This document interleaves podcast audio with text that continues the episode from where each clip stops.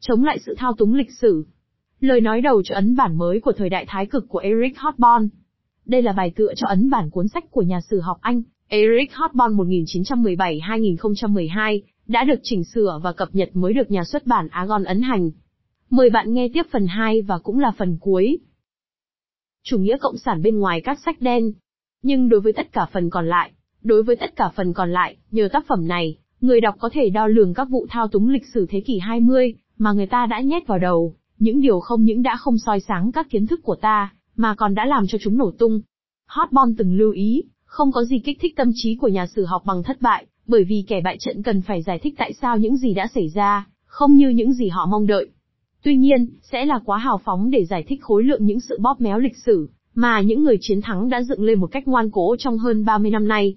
Ngày nay cố gắng lập bản kiểm kê những sự bóp méo này, thì không biết phải bắt đầu từ đâu. Hay đúng hơn là có, vì lịch sử của một quốc gia đã thống trị cả thế kỷ 20 và các chiến dịch lên án, mà cuốn thời đại thái cực đã mang lại cho Hotbon. Hãy hướng đến Liên Xô. Các cuộc tranh luận liên quan đến Liên Xô đã bị chi phối bởi sự tuyên truyền, đặc biệt là ở Pháp kể từ khi cuốn sách đen về chủ nghĩa cộng sản được xuất bản năm 1997.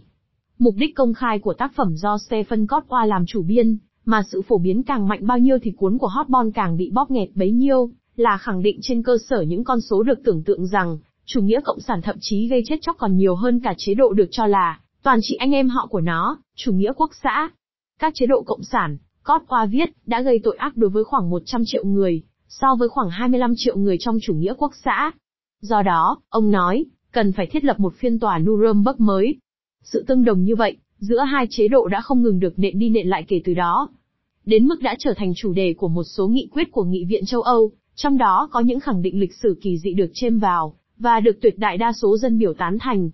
Ý tưởng đề cập đến chủ nghĩa cộng sản, như là một khối là có vấn đề ngay từ đầu, vì chủ nghĩa này đã trải qua những thay đổi cơ bản kể, từ khi quốc tế thứ ba được thành lập. Nếu chúng ta chỉ tính đến Liên Xô, đảng Bolshevik của Lenin phần lớn bị Stalin thanh trừng cùng với hầu hết các nhà lãnh đạo của nó. Sau đó, không những các cuộc thanh trừng điên cuồng trong những năm 1937, 1938 680.000 người bị giết,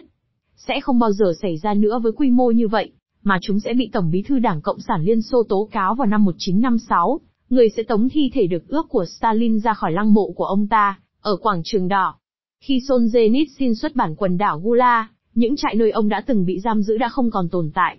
Hotbon thậm chí còn lưu ý rằng số người ở tù của Liên Xô, trong những năm 1980 không thấp hơn nhiều so với Hoa Kỳ, và công dân Liên Xô bình thường ít có nguy cơ bị giết hơn, nạn nhân của tội phạm, nội chiến hoặc chiến tranh nhà nước so với nhiều quốc gia của châu Á, châu Phi và châu Mỹ. Ông cũng nhắc lại lòng tin của người dân Liên Xô, giữa sự kết thúc của kỷ nguyên Stalin và thời kỳ trì trệ, một phần tư thế kỷ sau, làm cho hệ thống bị sơ cứng dần đến mức bị tê liệt.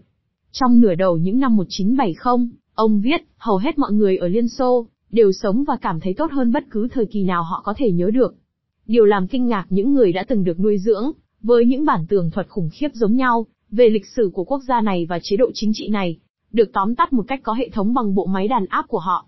Tuy nhiên, một nghiên cứu của trường đại học Mỹ xác nhận rằng con người Xô Viết mới, của những năm 1960 và 1970 tự hào về những thành tựu của đất nước mình, tự tin rằng Liên Xô là một cường quốc đang lên trên thế giới, tin rằng tiến bộ kinh tế của nó được phản ánh ở mức độ ngày càng tăng, của phúc lợi cá nhân, và chắc chắn rằng hệ thống Xô Viết đã mang đến những cơ hội không giới hạn, đặc biệt là cho những người trẻ tuổi.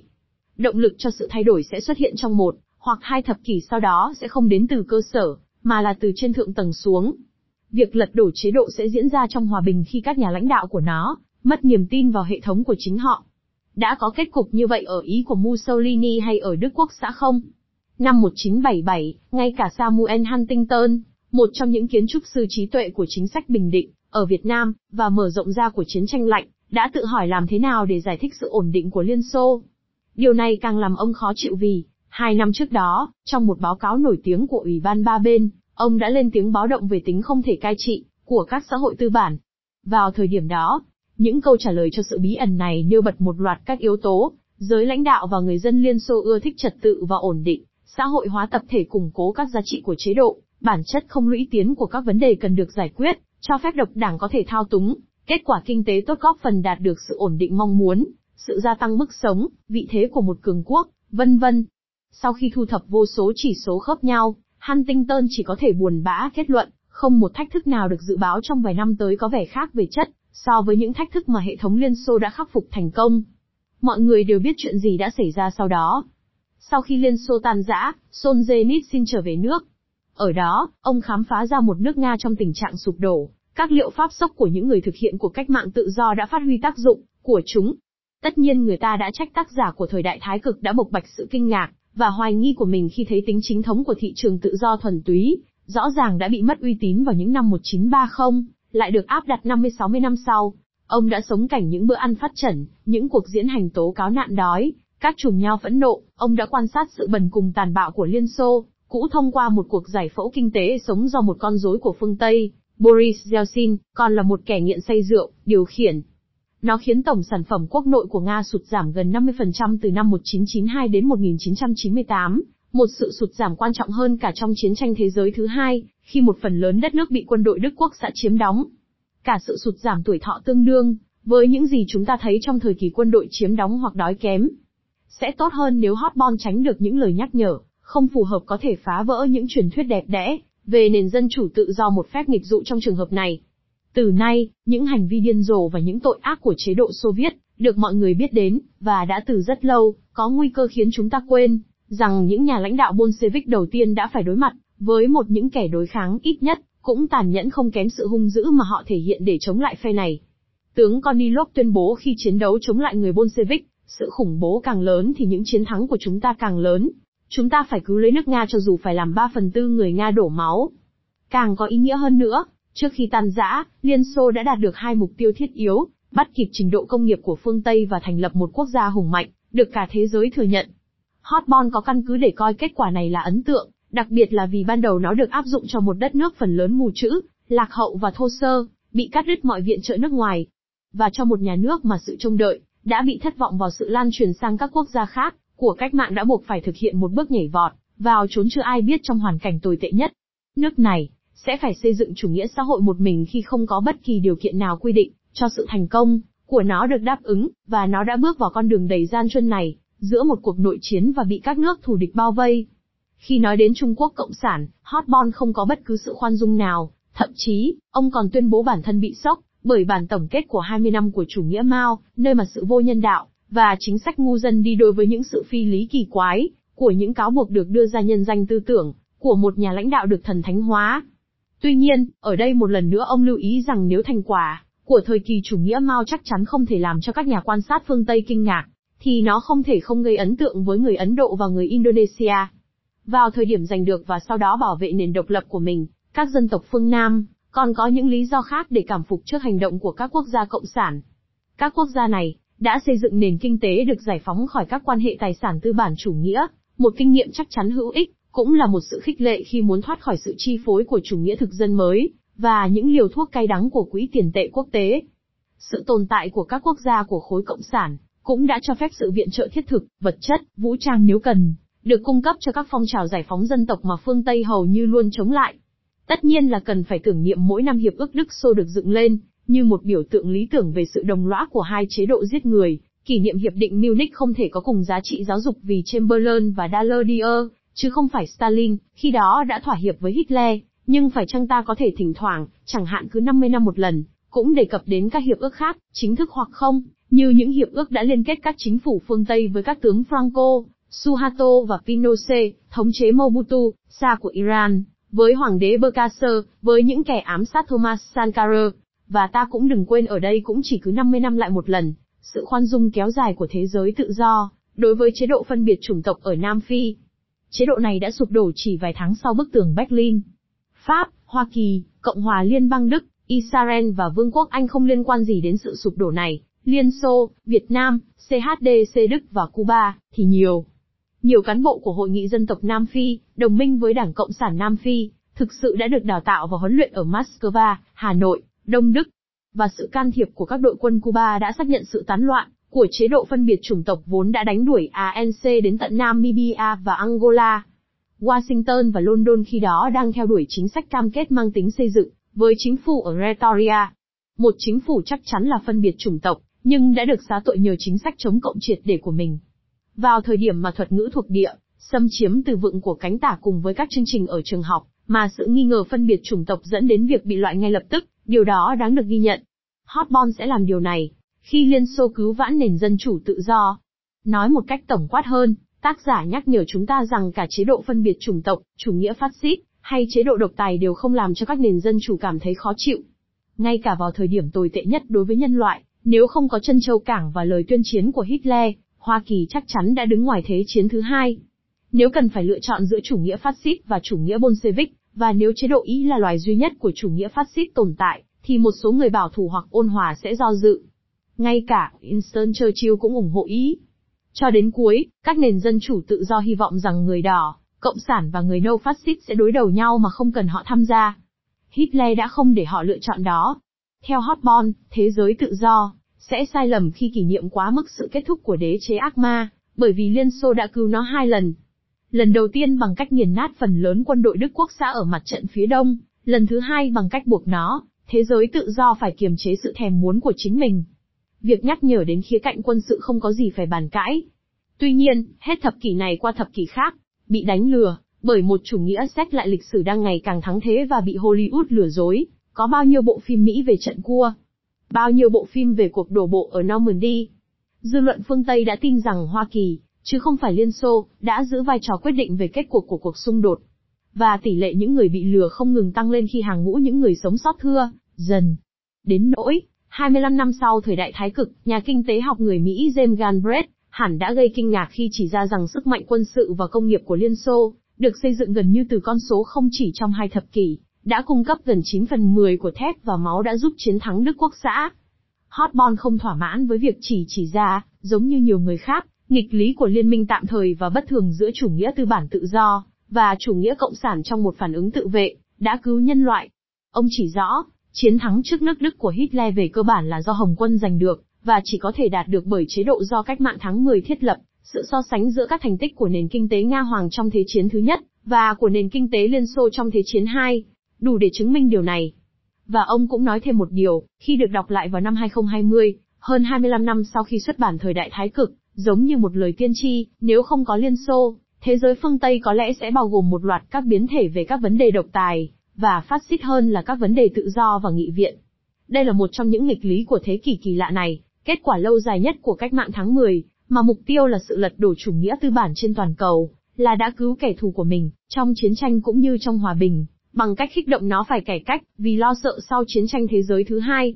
Kế hoạch hóa kinh tế, chính sách tạo công ăn việc làm cho mọi người, kiểm soát vốn, chăm sóc sức khỏe và giáo dục miễn phí, giảm bất bình đẳng thu nhập nhờ đánh thuế lũy tiến hơn, những gì mà các cuộc đấu tranh xã hội đã giành được, cộng thêm mối quan tâm xây dựng nỗ lực chiến tranh trên sự cố kết quốc gia mạnh mẽ, và sau đó là ý chí của các nhà lãnh đạo chống cộng sản để thiết lập tính chính đáng dân chủ của cuộc đấu tranh của chủ nghĩa tư bản phương Tây chống lại Liên Xô, đang bị phá vỡ từ một phần tư thế kỷ này. Trong những điều kiện này, làm sao chúng ta có thể ngạc nhiên về việc cuộc khủng hoảng tài chính 2007, 2008, mà các tầng lớp bình dân đã phải hoàn toàn trả giá và trùng hợp với thời đại phân hóa của cánh tả, lại tạo điều kiện thuận lợi cho các chủ đề độc tài và bài ngoại của cánh cực hữu. Cuộc khủng hoảng những năm 1930 và sự miễn nhiễm bề ngoài của Liên Xô, đối với cuộc khủng hoảng này, Hotbon lưu ý rằng nền sản xuất công nghiệp ở Liên Xô tăng gấp 3 lần từ năm 1929 đến năm 1940, đã khuyến khích chủ nghĩa tư bản tự cải tổ và từ bỏ tính chính thống của thị trường. Sự sụp đổ của bức tường đã xảy ra khi Reagan và Carter nắm quyền, và khi một nền xã hội, dân chủ bàng hoàng đi theo bước chân của họ. Trong trường hợp thứ nhất, những khách du lịch kinh tế xã hội những năm 1930 đến Liên Xô, để tìm hiểu nguyên nhân dẫn đến sự sụp đổ của phương thức sản xuất tư bản chủ nghĩa, và họ trở về với chính sách kế hoạch hóa như một lá bùa hộ mệnh. Trong trường hợp thứ hai, những người đã làm cuộc cách mạng tự do của thập niên 1990, những thần đồng trẻ tuổi của khoa học kinh tế phương Tây, đã áp đặt lên Nga và các nước xã hội chủ nghĩa cũ ở Đông Âu liệu pháp sốc, mà chính các quốc gia của họ đã từ chối tuân theo. 30 năm sau, một số động vật trong phòng thí nghiệm thời hậu Xô Viết vẫn chưa hồi phục sau những cú sốc mà chúng nhận được. Và chắc chắn không phải là cánh tả đã hưởng lợi từ sự thất bại này, của chủ nghĩa thị trường triệt để. Và ngày mai, sự kết thúc của chủ nghĩa tư bản. Trên quy mô thế giới, phong trào cộng sản là phong trào chính trị duy nhất, trong lịch sử đã thách thức chủ nghĩa tư bản bằng nỗ lực xây dựng một mô hình kinh tế, và xã hội đối lập với mô hình của chủ nghĩa tư bản. Sự sụp đổ của các quốc gia liên kết với dự án này, hoặc đã dựa vào dự án này, dường như đã tước bỏ giá trị của các ý tưởng như kế hoạch hóa, quyền sở hữu tập thể đối với các tư liệu sản xuất, sự từ chối doanh nghiệp tư nhân, thị trường và lợi nhuận như là các yếu tố quyết định nền kinh tế. Kết quả là, những xung động tàn bạo nhất của chủ nghĩa tư bản đã được giải phóng khỏi lồng của chúng. Cũng là những xung lực tự sát nhất. Chủ nghĩa tư bản đã hết thời chưa? Tiêu đề đã được đăng vào tháng 10 năm 2019 với những chữ khổng lồ trên tờ Le Monde, một tờ báo, 20 năm trước đó, vào thời điểm mà hàng chục triệu người Nga, Brazil và Thái Lan đang lâm vào cảnh khốn cùng, đã ủng hộ luật khắc nghiệt và công bằng của thị trường tài chính.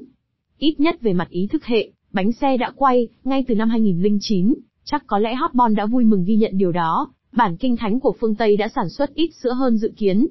Nhưng, chủ nghĩa tư bản đã hết thời. Nếu nói, về sự tán thành đầy tự tin của các dân chúng trên toàn cầu vào một xã hội thị trường, mà tất cả các hoạt động đều có khuynh hướng bị chi phối, bởi sự cạnh tranh và lợi nhuận, thì chắc chắn Hotbon đã đúng khi kết luận rằng, điều phản không tưởng đối lập với điều không tưởng của Liên Xô, cũng đã chịu một thất bại rõ ràng không kém.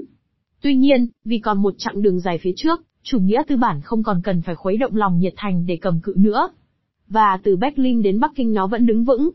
Có nhiều lý do giải thích cho việc thu hẹp chân trời của những tham vọng tập thể, trong đó có cả lý do chúng ta quan tâm ở đây. Các thủ đoạn để đánh lạc, che giấu, sự đối lập nhị nguyên giữa nền dân chủ và chủ nghĩa toàn trị, và thường cũng chỉ là một, giữa chủ nghĩa tự do và chủ nghĩa dân túy, đã đâm hoa kết trái. Hay chính xác hơn, đã nở rộ với nhân liệu là sự bóp méo lịch sử của thế kỷ trước.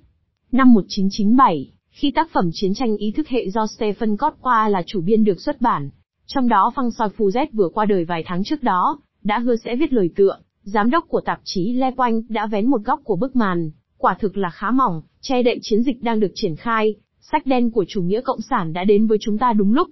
Đối với tất cả những ai vẫn tiếp tục nhìn thấy những khuyết điểm trong nền dân chủ tự do của chúng ta, hai tai họa của thế kỷ phát xít cũng như cộng sản, đã cho thấy những lối thoát bên ngoài hệ thống dễ dẫn đến vũng tăng tóc. Đúng lúc, Hotbon không sai khi chỉ ra, với sự điềm tĩnh lý thú, chúng ta sẽ không tức giận về những vấn đề không còn mang tính thời sự nữa. Một chỉ dụ cấm đoán, của Pháp chống lại Hotbon. Tôi vẫn còn nghe phăng soi phù Z lặp lại với tôi, với giọng điệu nhạo báng trước sự lưỡng lự của tôi, để xuất bản cuốn thời đại thái cực, chết tiệt, hãy dịch nó đi.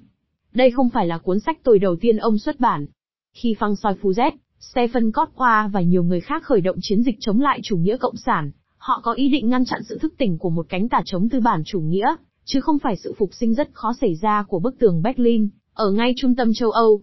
Tất nhiên, Hotbon làm phiền họ. Ông đối nghịch với phân tích của họ, ông hãm lại cuộc tấn công của họ. Chỉ một chút nữa, thì cuốn lịch sử của thế kỷ 20 của ông đã không bao giờ được xuất bản bằng tiếng Pháp, trong khi nó sẽ được xuất bản bằng tiếng Do Thái và tiếng Ả Rập, tiếng Serbia và tiếng Croatia, tiếng Albany và tiếng Makedoni. Vào thời điểm đó ở Paris, người ta giải thích rằng, bản dịch tiếng Pháp của tác phẩm quá đắt đối với một thị trường nhỏ như vậy. Đúng là một ngoại lệ của Pháp, vì theo bản thân tác giả, cuốn thời đại thái cực sẽ là tác phẩm của ông được tiếp đón tốt nhất, bởi cả công chúng lẫn giới phê bình.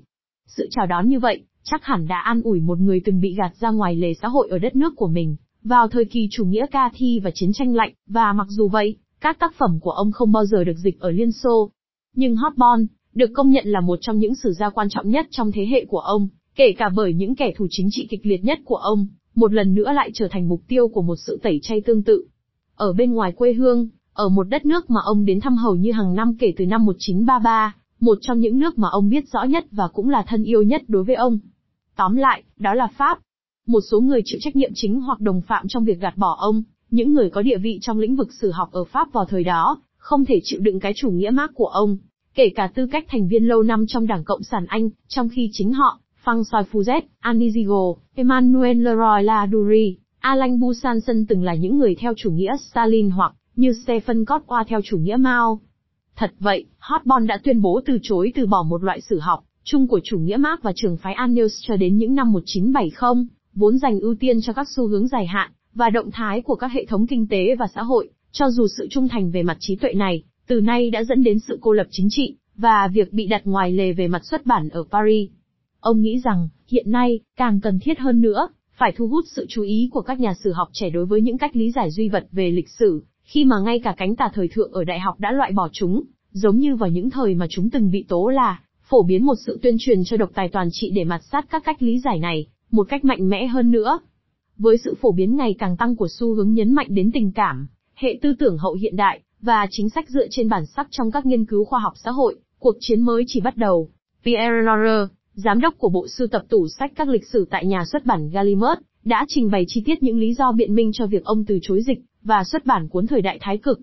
Được xuất bản trong một số của tạp chí của ông, Le Debat, chủ yếu dành cho cuốn sách của Hotbon, bài tự biện hộ của ông là một trong những văn bản soi sáng nhất và lúng túng nhất trong lịch sử đương đại của đời sống trí thức Pháp. Khởi động một cuộc tranh luận dài 84 trang trong một tạp chí, mà mình chủ trì về một tác phẩm mà trước đây, mình đã từ chối xuất bản, tức là không cho nó cơ hội để được biết đến, tự nó đã là một loại kỳ tích. Như Hotbon lưu ý khi tạp chí của Pierre Lorre, mời ông bình luận về những lý do bác bẻ của những người phản biện, các độc giả của tạp chí lơ đi. Bắt đã buộc phải theo dõi cuộc thảo luận hiện tại thông qua các phản hồi của tác giả, trước những lời phê bình về một bản văn mà họ không có trong tay. Trừ khi đọc thời đại thái cực trong một trong những ngôn ngữ mà nó đã được xuất bản, thì làm thế nào ta có thể có được một ý tưởng về hình thức và bản chất của tác phẩm mà các nhà phê bình thảo luận? Ta không thể nói rõ hơn, nhưng điều kỳ lạ về mặt tri thức của vụ việc này nằm ở chỗ khác, ngay trong lời nói của chính Norer. Với tiêu đề giản dị, sự cần thiết và khó khăn, lời biện hộ trước tiên của ông viện dẫn lý do thương mại, đã khiến cho cuốn sách không thể được dịch ở Pháp. Sau đó, Norer đã đi thẳng vào vấn đề, thừa nhận rằng lý do kinh doanh của nhà xuất bản bắt nguồn từ nhận định chính trị của ông. Theo ông, nếu cuốn thời đại thái cực không tìm được khách hàng cũng như thị trường ở Pháp, thì đó là bởi vì từ nay Hotbon đã quá lạc điệu tương phản với không khí của thời đại, mà Noro tin mình là người đánh giá tốt nhất. Tốt hơn là nên trích dẫn ông ở đây vì những lời của ông tóm tắt với sự tinh khiết, như kim cương sự giam hãm về mặt trí tuệ, mà chủ nghĩa tự do thời chiến tranh lạnh có thể dẫn đến, điều mà chúng ta vẫn chưa thoát khỏi, cộng thêm vào những trở ngại vật chất này là ảnh hưởng của một hoàn cảnh rất đặc thù của Pháp vào những năm 1990. Hẳn là không có nhà xuất bản tổng quát nào lại tự định vị dựa trên các định hướng chính trị hoặc ý thức hệ, ngược lại, hầu hết được cảm thấy vinh hạnh khi thực thi chủ nghĩa đa nguyên và chỉ xem xét chất lượng của một cuốn sách. Nhưng tất cả, dù không muốn, buộc phải tính đến thời cuộc tri thức và ý thức hệ trong đó các sách của họ, được xuất bản. Ngay sau khi kết thúc lời ca tụng sáng ngời về sự dũng cảm của tòa soạn, giám đốc bộ sưu tập của Gallimard đã công bố phán quyết của mình, có những lý do nghiêm túc để nghĩ rằng, cuốn sách này sẽ xuất hiện trong một môi trường lịch sử và tri thức không thuận lợi. Vì vậy có sự thiếu nhiệt tình để đặt cược vào khả năng của nó. Eric Hobsbawm chắc chắn nuôi dưỡng sự gắn bó, dù có khoảng cách, với sự nghiệp cách mạng như một điểm tự hào, một lòng trung thành của niềm tự hào, một phản ứng đối với bầu không khí của thời đại, nhưng ở Pháp, và hiện nay, nó khó được chấp nhận. Chuyện là như vậy, chúng ta không thể làm gì hơn được. Pierre Lorre, thừa phát lại nhẫn nhục của thời đại. Thôi nào. Tuy vẫn chưa phải là thành viên của Hàn Lâm Viện Pháp, chắc sẽ sớm sẽ xảy ra thôi, nhà sử học cũng đồng thời là người xuất bản, giám đốc tạp chí và cột trụ của Viện San. Simon tập hợp lúc bấy giờ tinh hoa của giới tư tưởng thống trị đương thời, Alan Min, Pierre Rosen Van Lon, Luc Ferry, Daniel Cohen, Jean-Merica Lâm An Y, Anne Sinclair, Jean Daniel, Laurent Joffrin, Denis Sullivan, vân vân. Ngoài ra ông cũng có người bạn đồng hành cũng là nhà sử học, Phăng Soi Fuzet, anh rể của ông, cũng là một trụ cột của viện San, Simon. Nói tóm lại, trong chỉ dụ cấm xuất bản, mà Hotbon là nạn nhân và Hotbon nghĩ đã phát hiện trong đó một sự trở lại di cảo của chủ nghĩa chống cộng thời chiến tranh lạnh trong giới trí thức Pháp, còn là sự vạch trần sự kiêu ngạo của một nhóm nhỏ có ảnh hưởng vốn tin chắc, rằng đã quật ngã kẻ thù cách mạng, và nay thì vênh vang trước chiến lợi phẩm của mình. Và bây giờ là người độc nhất để thuật lại câu chuyện của thế kỷ, và chiến thắng của nhóm. Dưới con mắt của những người theo chủ nghĩa tự do, không phải lúc nào cũng yêu thích cạnh tranh một cách say mê, những phân tích của Phu Z về ý tưởng cộng sản trong thế kỷ 20, mà tiếng vang ở Pháp thật là khổng lồ, là đủ để kết thúc cuộc điều tra, đưa ra phán quyết và đóng nắp quan tài. Tiếc là không hoàn toàn như vậy, vì khi tác phẩm của Hotbon được xuất bản bằng tiếng Pháp, theo sáng kiến của tờ Le Monde Diplomatique, những lo ngại mà Nora viện dẫn ngay lập tức bị phủ nhận. Thật vậy, cuốn sách bán rất chạy. Nora đã hình dung rằng nó sẽ bán được khoảng 800 bản, mức trung bình cho loại công việc rất cụ thể này, con số đã lên đến hơn 50.000. Không khí của thời đại do đó không hoặc không còn, là bảo thủ như người ta đã hy vọng ở Gallimard và Viện San, Simon. Tôi thích nghĩ, tác giả của cuốn sách này sau này sẽ kể lại trong hồi ký của mình, rằng tôi đã chứng kiến sự tái xuất hiện, tuy ngắn ngủi, của một cánh tả trí thức Paris vốn đã bị bao vây cho đến lúc đó. Trong khoảng thời gian, của cuộc hội thảo không còn chỗ trống tại giảng đường lớn của Đại học Sorbonne, Paris không còn là thủ đô của trào lưu phản động tri thức ở châu Âu. Các nhà sử học theo chủ nghĩa tự do, hay bảo thủ đã rút ra bài học gì từ việc này? Norer, bối rối, tuyên bố rằng thành công của cuốn sách là do vụ tai tiếng, theo ông là vô căn cứ, vì ông đã từ chối xuất bản gây ra. Ông cũng dám khẳng định rằng, có cảm tưởng là Hotbon bị phiền hà bởi cách quảng cáo gần như nhục nhã này, Hotbon, thì ngược lại, như chúng ta vừa thấy ở trên, đã kể lại với nhiều cảm xúc về sự hiện diện của ông ở Paris trong dịp này. Cuối cùng Norer còn tuyên bố rằng, nếu ông đã không đề cập cuốn sách của Hotbon trên tờ Lodi, bắt vào tháng 1 năm 1997, thì Le Monde Diplomatique sẽ không bao giờ chú ý đến nó. Thế nhưng, tờ Le Monde Diplomatique đã dành cả hai trang cho tác phẩm này, vào tháng 3 năm 1995. Nhưng khi những sự bắc bẻ này, có thể kiểm chứng được một cách dễ dàng, nhất là đến từ một nhà sử học nổi tiếng, đã đến tay ông giám đốc bộ sưu tập của Gallimard, người chủ trì bộ những di chỉ của ký ức, ông đã chọn bỏ qua chúng. Và ông ấy đã không ngượng ngùng lặp lại những khẳng định đã bị phủ nhận. Bất kỳ ai khác, ít quyền lực hơn trong các mạng lưới biên tập, không thể nào có thể có một hành vi sai trái nghề nghiệp nghiêm trọng đến vậy, với một thái độ hời hợt như vậy. Và vẫn chưa hết. Chiến dịch chống lại Hotbon đã không ngần ngại sử dụng điều được coi như là vũ khí hạt nhân trong các cuộc tranh luận học thuật, cáo buộc hạ thấp tầm quan trọng của cuộc diệt chủng người Do Thái do Đức Quốc xã gây ra. Đối với Hotbon, một người Do Thái chống chủ nghĩa dân tộc Zion, sinh ra ở Alexandria và gia nhập Đảng Cộng sản khi còn rất trẻ tại Berlin, thành phố bị các nhóm bán quân sự của Đức Quốc xã tuần tra, sự ngờ vực là không thể nào chấp nhận. Ông nhắc lại, vào những năm 1930, chúng tôi chỉ có một nhóm kẻ thù, ông nhớ lại, chủ nghĩa phát xít và những kẻ, như chính phủ Anh, không muốn chống lại nó. Điều đó không ngăn được những đối thủ gay gắt nhất của ông tìm cách hủy hoại danh tiếng của ông với tư cách là một nhà sử học và với tư cách là một con người, bằng cách gợi ý rằng ông thờ ơ với các trại diệt chủng. Trong một chú thích đơn giản ở cuối trang, không thêm bớt và không nhấn mạnh, Pierre Nora trách móc Eric, người bạn của ông, đã không nói về Auschwitz trong thời đại thái cực, bằng chứng theo ông của sự mơ hồ của loại sách này. Một nhận định thuộc loại này tự nó không còn gì là mơ hồ. Nó kéo theo một sự thanh trừng mạnh mẽ đến mức không cần phải nhấn mạnh, ai ăn trộm trứng thì sẽ trộm bò. Người không phủ nhận lý tưởng cộng sản cũng chỉ có thể chế giễu về Auschwitz. Tất nhiên, Hotbon gợi lại sự tiêu diệt có hệ thống người Do Thái, ngay từ chương đầu tiên của tác phẩm của mình thời đại chiến tranh toàn diện, và ông đề cập đến cuốn sách của Raoul Hilberg về số nạn nhân, khoảng 5 triệu. Hơn nữa, nếu thế kỷ mà ông phân tích là thế kỷ của những thái cực, thì đặc biệt bởi vì nó là thế kỷ gây nhiều chết chóc nhất trong lịch sử, vì sự vô nhân đạo, sự ghê tởm và tội ác đã đột ngột thay đổi quy mô, vì các chuẩn mực được chấp nhận cho đến lúc đó đã đột ngột thoái lui. Tuy nhiên, và nhất là, Hotbon thông báo ngay từ trang 3 của ấn bản đầu tiên của cuốn sách của mình, rằng ông đã đặt cho mình mục tiêu là tìm hiểu, và giải thích tại sao sự việc lại diễn biến như vậy, và chúng sắp xếp và ăn khớp với nhau ra sao, chứ không phải để thuật lại lịch sử giai đoạn mà nó đề cập. Thư mục bằng tiếng Anh về các tác phẩm được trích dẫn gồm có 23 trang. Trong cái trò chơi, ngớ ngẩn và chơi cháo, tìm kiếm những cuốn sách không có trong thư mục của tác phẩm, hoặc những chủ đề ít được phát triển trong nội dung cuốn sách, một người cộng sản Indonesia có thể sẽ ngạc nhiên khi chỉ tìm thấy một câu nói về vụ quân đội đã thảm sát hơn 500.000 người thân. Một chuyên gia về Trung Quốc sẽ nhận xét rằng xung đột chung, xô được chỉ được đề cập chỉ trong 6 dòng. Một người đam mê Trung Đông sẽ cho rằng, chỉ một câu thôi không thể nào nêu lên tầm quan trọng của cuộc chiến giữa Iran và Iraq, và cuộc chiến tranh vùng vịnh vốn đã gây ra cuộc đọ sức giữa nước này với Hoa Kỳ. Một chuyên gia về các trận đánh lớn trong Thế chiến thứ hai, sẽ dễ phẫn nộ rằng cái tên cua không được nhắc đến một lần, vân vân. Noro dừng lại ở lĩnh vực của sự nham hiểm. Nhật báo chính của Mỹ đã chọn vượt quá giới hạn của lĩnh vực này. Trong một bài báo vào tháng 10 năm 2012 ca ngợi cái chết của Hotbon, tờ Wall Street Journal lần đầu tiên lưu ý rằng, mặc dù các cuộc thanh trừng dưới thời Sơ Lai được nhắc đến tương đối thường xuyên, trong thời đại thái cực, chỉ có hai đoạn về các trại lao cải Xô Viết. Nhưng tác giả của bài báo, Brett Stevens, không dừng lại ở đó, và vì ông ta cũng vội vàng tham khảo bản tra cứu của cuốn sách, ông cũng đã ghi nhận rằng tên của Auschwitz không có trong đó.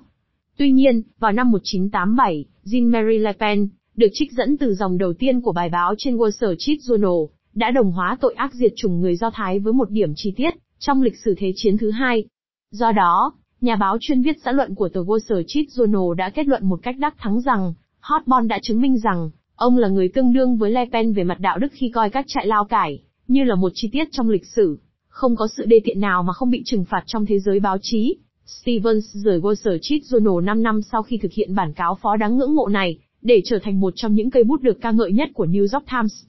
Lịch sử của thế kỷ 20 vẫn tiếp tục được viết lại. Vào năm 2018, thành phần thượng lưu của nền xuất bản của Pháp đã trao giải. Ngày nay, một giải thưởng được dành cho một tác phẩm soi sáng thời kỳ đương đại, cho bộ ba tác phẩm của Thierry Couanton, một lịch sử toàn cầu về chủ nghĩa cộng sản, và đặc biệt là tập thứ ba những người đồng lõa. Hai tập đầu tiên mang tựa để những người phạm tội và những nạn nhân. Lễ trao giải một, trong những giải thưởng văn học đắt giá nhất của đất nước đã diễn ra, Trước sự chứng kiến của người nhà mạnh thường quân Phăng Soi Pi nào, người có tài sản thứ 6 ở Pháp với 30,5 tỷ euro, chúng ta dùng mình tưởng tượng điều gì sẽ xảy ra nếu ban giám khảo thích chọn tác giả của cuốn lịch sử thế giới về chủ nghĩa tư bản, với ba tựa đề giống y hệt như trên. Chắc chắn, là ban giám khảo sẽ không gặp bất kỳ rủi ro nào như vậy với cu ông Ton, một nhà hoạt động cực hữu, người mà người ta mơ ước sẽ bị loại hoàn toàn vì đã coi Jim Mulan, anh hùng của quân kháng chiến, như là một điệp viên Liên Xô, một người đang yên nghỉ tại Điện Pantheon ở Paris, sau một buổi lễ được đánh dấu bằng một trong những bài diễn văn dung cảm nhất của Andre Malraux, với sự hiện diện của tướng De Gaulle. Cu ông Ton còn tự vạch trần một lần nữa trong cuốn sách của ông đoạt giải, của ban giám khảo. Ông ta tuyên bố rằng Hotbon là một kẻ phủ nhận, thực tế của mưu toan diệt chủng dân tộc Do Thái. Và ông lấy làm tiếc rằng một chứng hay quên về chủ nghĩa cộng sản, đối lập với chứng nhớ quá nhiều về chủ nghĩa quốc xã. Năm 1995, kết luận bài phân tích của mình về thời đại thái cực, Edward Said, nhà trí thức người Palestine, đã ghi nhận với một chút tiếc nuối sự thận trọng và giọng điệu u sầu của tác giả. Và ông đặt câu hỏi phải chăng không có nguồn hy vọng nào lớn hơn trong lịch sử, mà bản tóm tắt khủng khiếp của thế kỷ của chúng ta dường như không cho phép, và phải chăng số lượng lớn các chính nghĩa bị đánh mất giải rác, ở đây đó lại không thực sự cung cấp cho chúng ta cơ hội tôi luyện ý chí, và rèn rũa chất thép lạnh lùng của sự biện hộ mạnh liệt. Xét cho cùng, thế kỷ 20 là một thời đại kháng chiến vĩ đại, và điều này vẫn chưa bị buộc phải im tiếng hoàn toàn. Điều này đã được hai thập kỷ đầu của thế kỷ tiếp theo gợi ý cho chúng ta.